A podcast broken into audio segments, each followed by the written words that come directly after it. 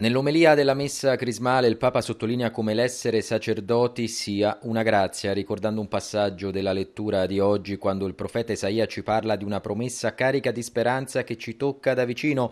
Quel voi sarete chiamati sacerdoti del Signore, ministri del nostro Dio sarete detti, io darò loro fedelmente il salario, concluderò con loro un'alleanza eterna. Il Papa ricorda ai sacerdoti presenti che la grazia è innanzitutto per la gente, un dono grande per il popolo. Essere sacerdoti è, cari fratelli, una grazia, una grazia molto grande, che non è in primo luogo una grazia per noi, ma per la gente. E per il nostro popolo è un dono grande il fatto che il Signore scelga in mezzo al suo gregge alcuni che si occupino delle sue pecore in modo esclusivo come padri e pastori. È il Signore stesso a pagare il salario del sacerdote. Io darò loro fedelmente il salario, dice.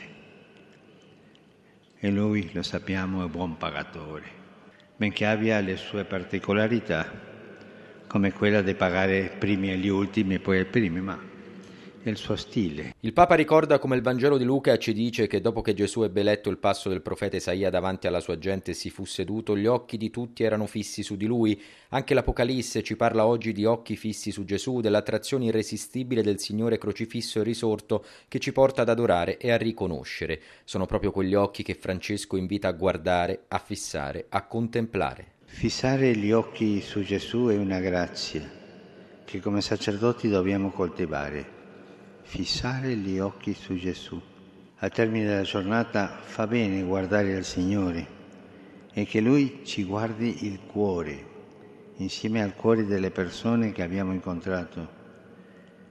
Non si tratta di contabilizzare i peccati, no, ma di una contemplazione amorosa in cui guardiamo alla nostra giornata con lo sguardo di Gesù e vediamo così le grazie del giorno i doni e tutto ciò che ha fatto per noi per ringraziare e gli mostriamo, gli mostriamo anche le nostre tentazioni per riconoscerle e rigettarle. Come vediamo si tratta di capire che cosa è gradito al Signore e che cosa vuole da noi qui e ora nella nostra storia attuale.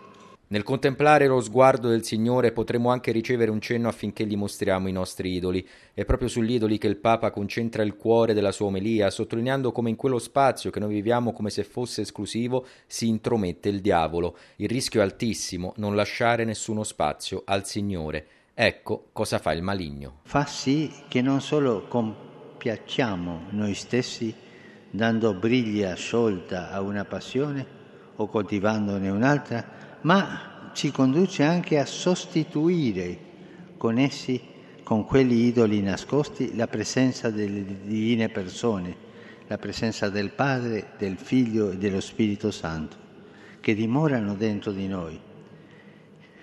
È qualcosa che di fatto accade, malgrado uno dica a se stesso che distingue perfettamente che cosa è un idolo e che cosa è Dio, in pratica andiamo togliendo spazio alla Trinità per darlo al demonio, in una specie di adorazione indiretta, quella di chi lo nasconde, ma continuamente ascolta i suoi discorsi e consuma i suoi prodotti, in modo tale che alla fine non resta nemmeno un angolino per Dio, perché lui è così, lui va avanti lentamente. Alcune altre volte ha parlato dei demoni educati, no? Quelli che Gesù dice che sono peggiori che quello che è stato cacciato via, ma sono educati, suonano al campanello, entrano e passo a passo prendono possesso della casa. Dobbiamo stare attenti, questi sono le idoli nostri Francesco nel corso dell'omelia esprime quindi la volontà di condividere con i sacerdoti presenti tre spazi di idolatria nascosta, nei quali il maligno utilizza i suoi idoli per depotenziarci delle nostre vocazioni di pastori. Il primo è quello della mondanità spirituale, una cultura dell'effimero, dell'apparenza, che conduce a un trionfalismo senza croce. Questa tentazione di una gloria senza croce va contro la persona del Signore, va contro Gesù che si umilia nell'incarnazione e che come segno di contraddizione è l'unica medicina contro ogni idolo. Essere povero con Cristo povero è perché Cristo ha scelto la povertà, è la logica dell'amore e non un'altra. La mondanità di andare cercando la propria gloria ci ruba la presenza di Gesù umile e umiliato, Signore vicino a tutti, Cristo dolente con tutti quelli che soffrono, adorato dal nostro popolo che sa chi sono i suoi veri amici. Un sacerdote mondano non è altro che un pagano clericalizzato. Un sacerdote mondano non c'è altro che un pagano clericalizzato. Il secondo spazio idolatria nascosta è in quello che Francesco definisce il pragmatismo dei numeri, la sostituzione dello spirito che già di per sé ama non apparire, ciò a cui mira l'idolo dei numeri, che fa sì che tutto appaia seppur in modo astratto e contabilizzato. Il Papa ricorda come l'amore sia fatto di volti, non di numeri.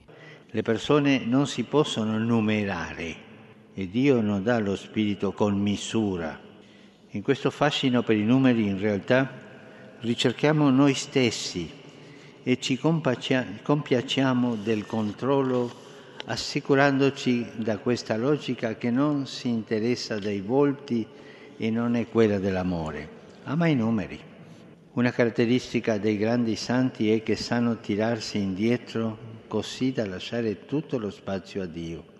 Il terzo e ultimo spazio indicato da Francesco è il funzionalismo, un ambito seducente in cui molti si entusiasmano per la tabella di marcia più che per il percorso. Se il primo idolo rendeva distante il figlio, il secondo metteva da parte lo spirito, questo terzo idolo finisce per allontanarci dalla tenerezza del padre. Il nostro padre è il creatore, ma non uno che solamente fa funzionare le cose ma uno che crea come padre con tenerezza, facendosi carico delle sue creature e operando affinché l'uomo sia più libero.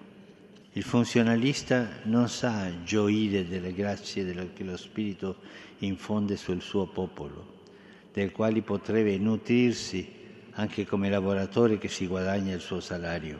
Il sacerdote con mentalità funzionalista ha il proprio nutrimento che il suo ego. Nel funzionalismo lasciamo da parte l'adorazione al Padre nelle piccole e grandi cose della nostra vita e ci compacciamo dell'efficacia dei nostri programmi.